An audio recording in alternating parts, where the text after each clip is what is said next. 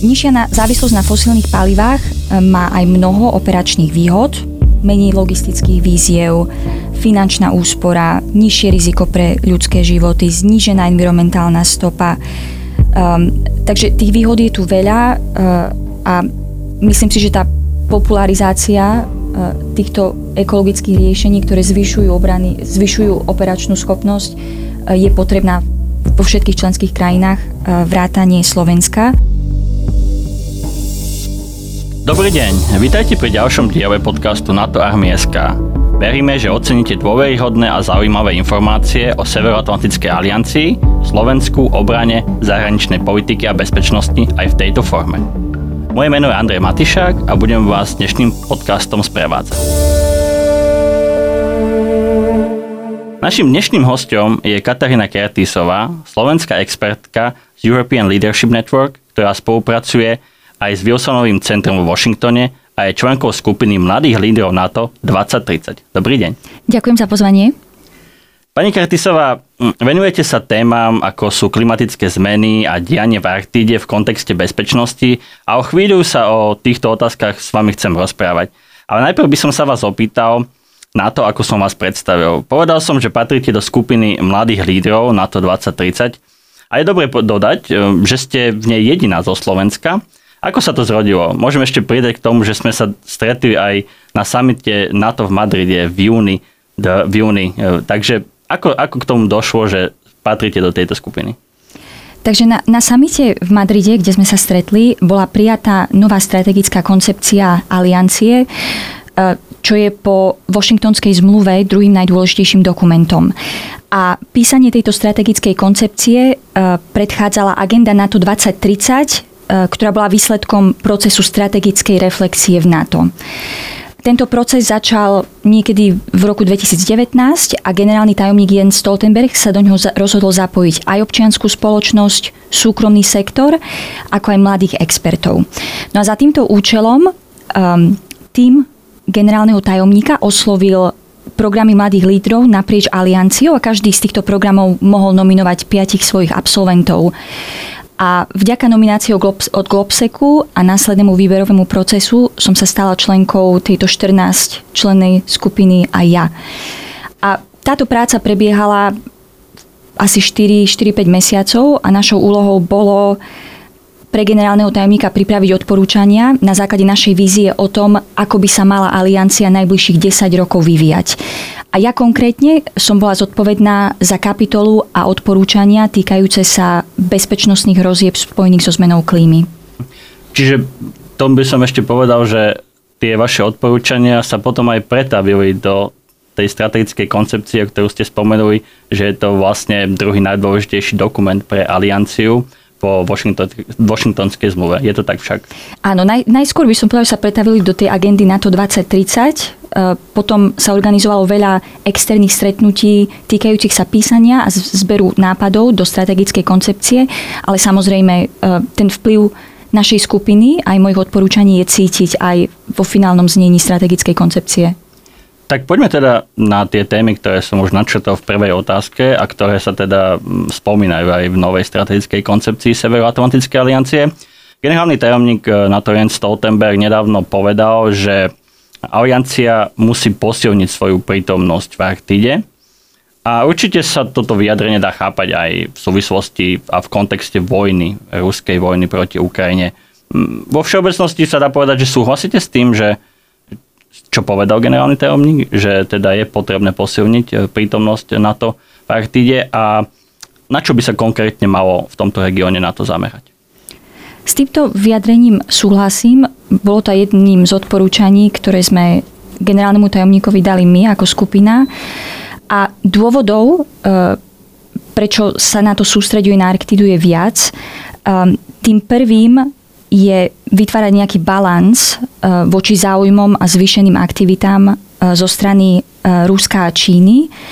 No a tým druhým je samotný fakt, že 5 členov aliancie majú územia, ktoré zasahujú do Arktídy.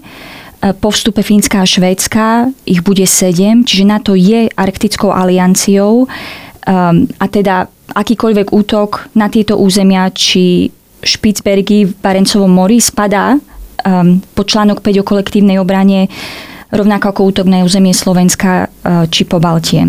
Takže, ako som spomínala, prvým dôvodom uh, je chápať aktivity a záujmy Ruska a Číny, ale tým druhým je samotný fakt, že s roztápaním ľadu sa otvárajú obchodné cesty koridory, buduje sa nová infraštruktúra a očakáva sa zvýšenie ľudských aktivít v podobe rybolovu, v podobe turizmu, prepravy či ťažby nerastných surovín a čím je tých ľudských aktivít viac, tým je vyššia šanca na riziko námorných nehôd či incidentov.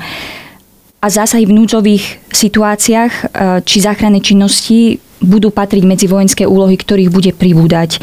Čiže aj preto je potrebné posilňovať interoperabilitu a schopnosť viesť operácie v týchto arktických podmienkach. Hm.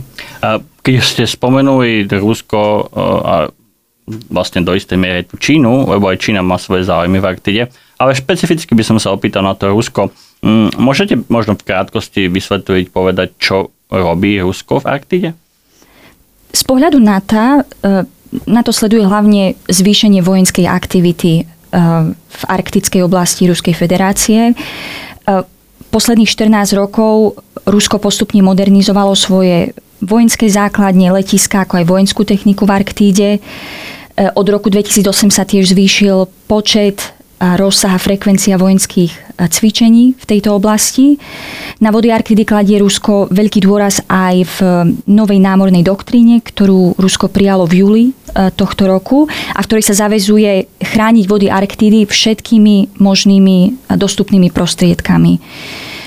Okrem toho Rusko tiež vyvíja jadrové ponorky novej generácie, ktoré budú uspôsobené na operácie v arktických podmienkach Um, a tiež chce vybaviť severnú flotilu hypersonickými raketami Zircon. Takže, takže z tohto hľadiska sledovať tento vývoj, vojenský vývoj hlavne, alebo vývoj v oblasti uh, scho- scho- schopnosti a techniky dvoj, dvojitého charakteru je z pohľadu na to dôležitý.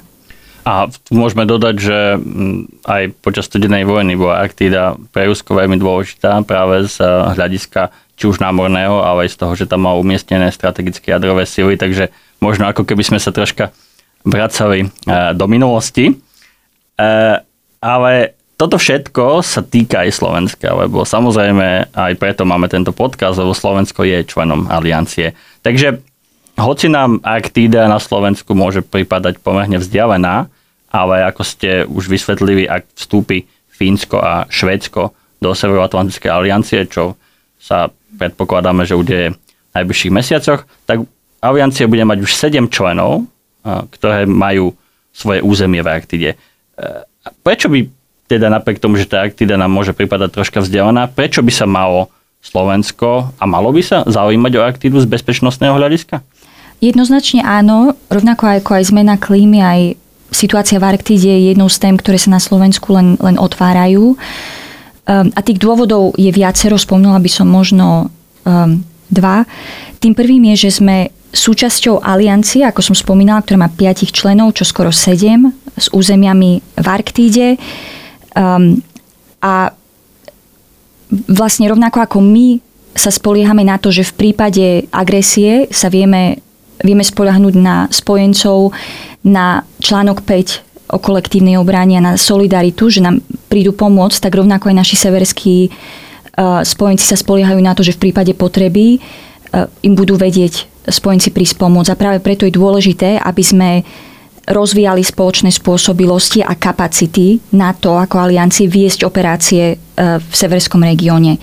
No a tu stojí za, za zmienku participácia Slovenska na cvičení Cold Response um, v Norsku v marci tohto roku, ktorého cieľom bolo trénovanie v drsných arktických podmienkach uh, a naozaj podpora krajiny v prípade potreby.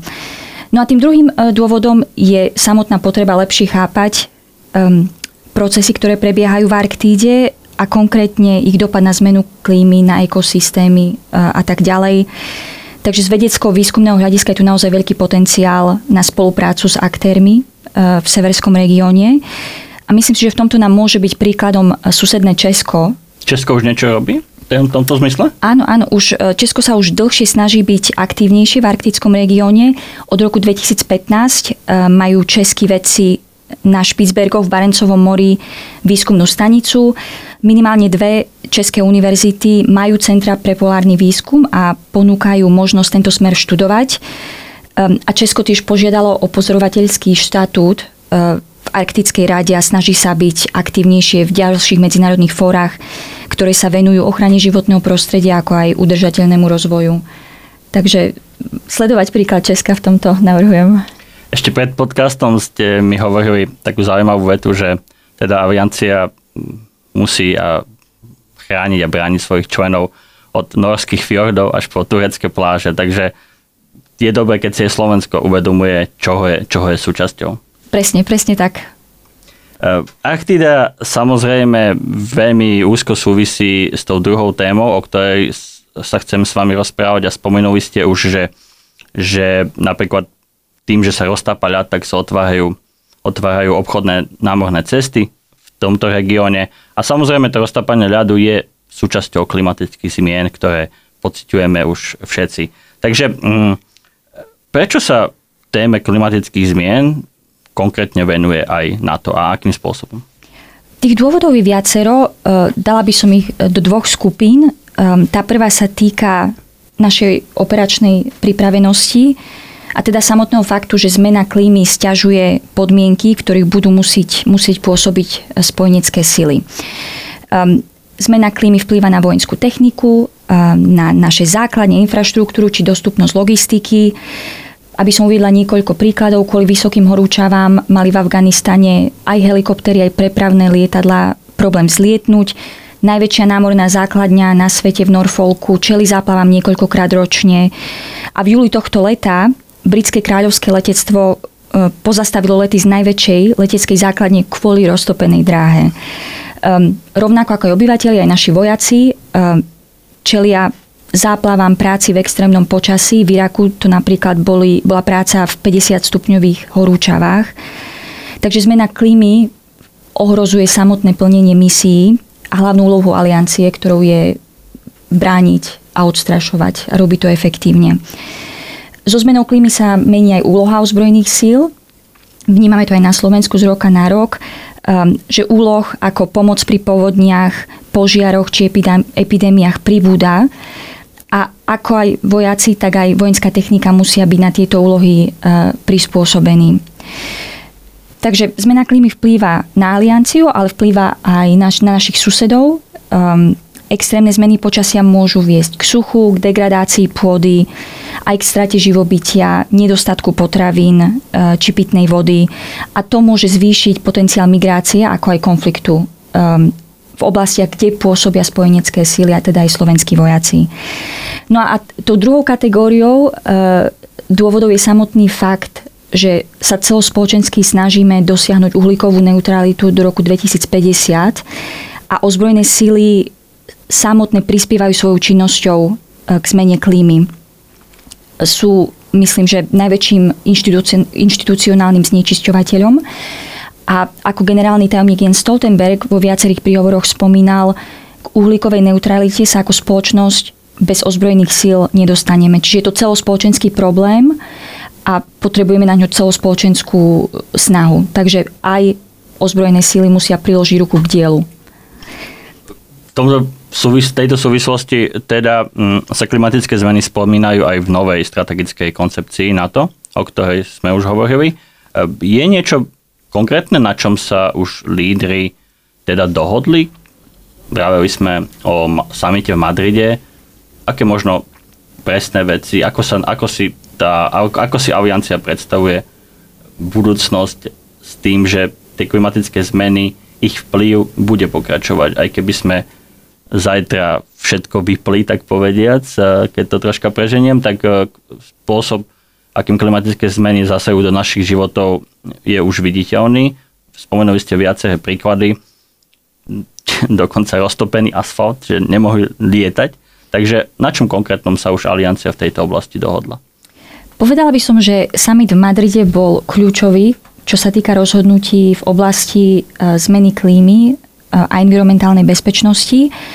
Začala by som tým, že súčasťou každoročného samitu je aj podujatie pre verejnosť.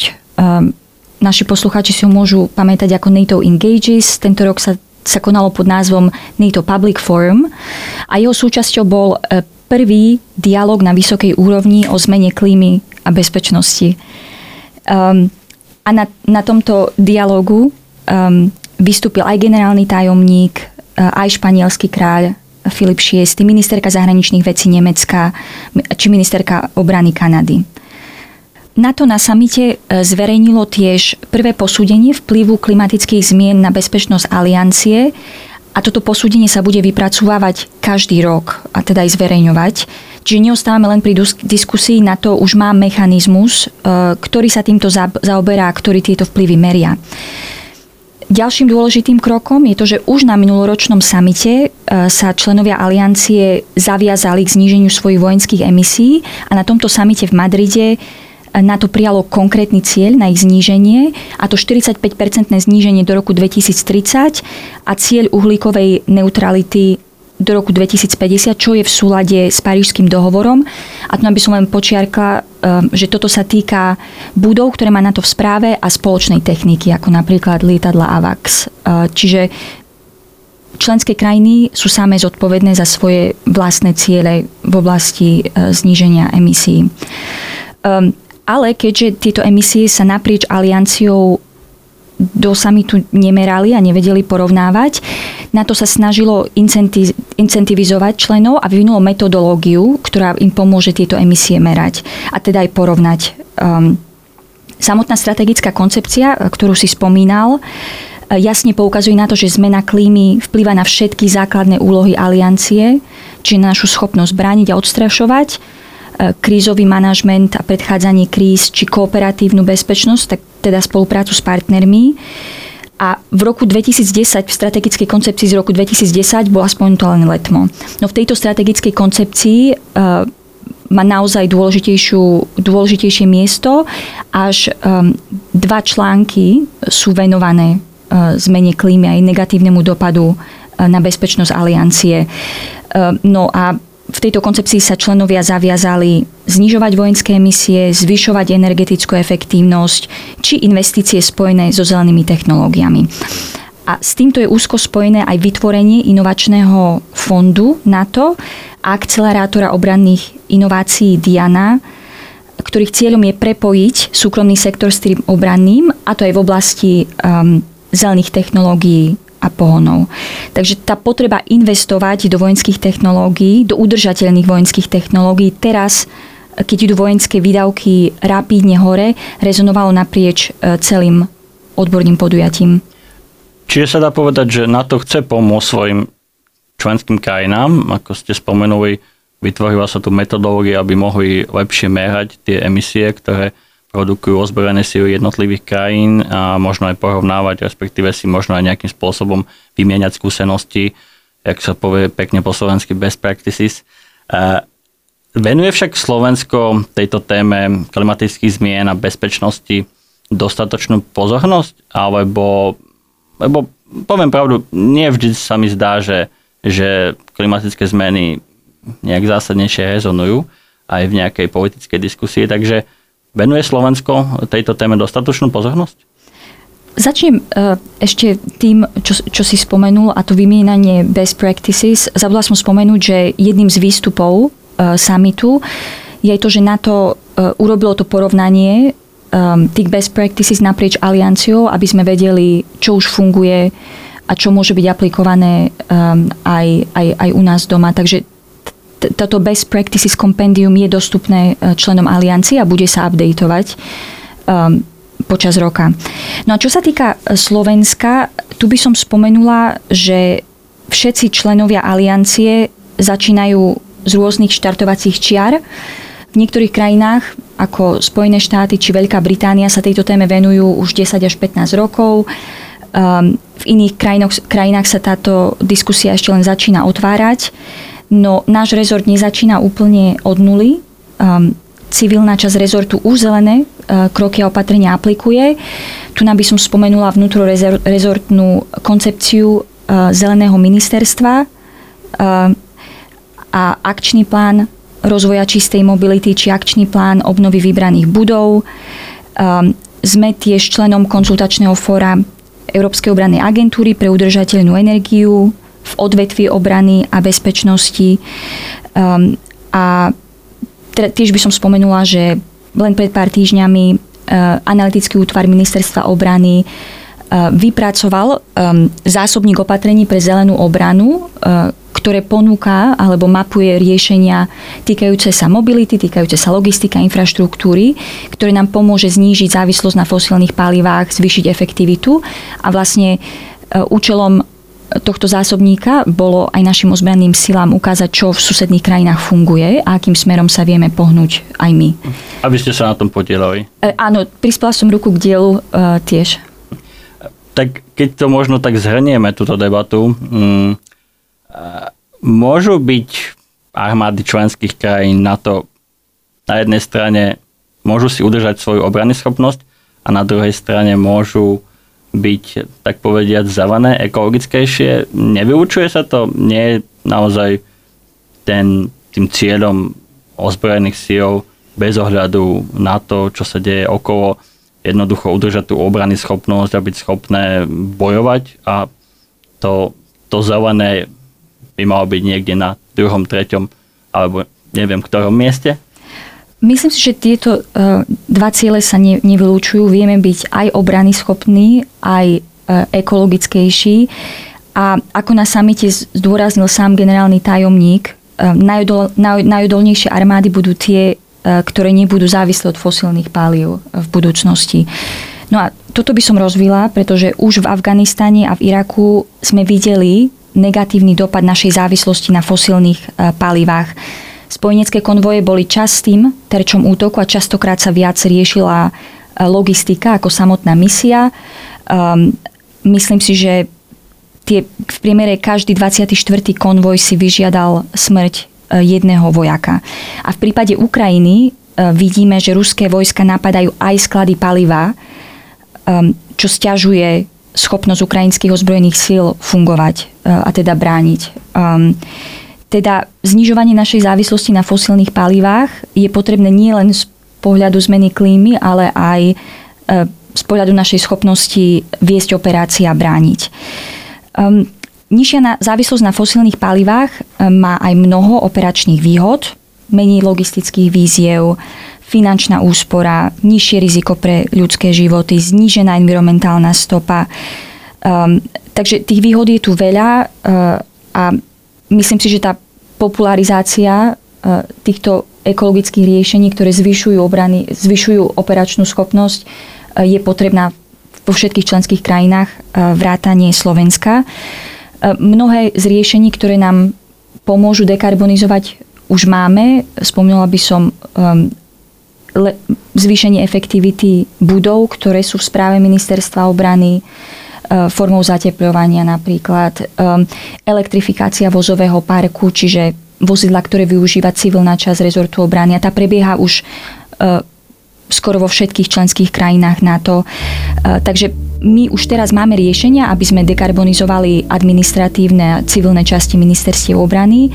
Riešenia, ktoré nám chýbajú, sa týkajú dekar- dekarbonizácie ťažkých vozidiel a práve preto je potrebné, aby sme dnes investovali do výskumu a vývoja takýchto technológií, ktoré nám o 30 až 50 rokov pomôžu dekarbonizovať aj techniku, ktorú, s ktorou dnes nevieme inak pohnúť.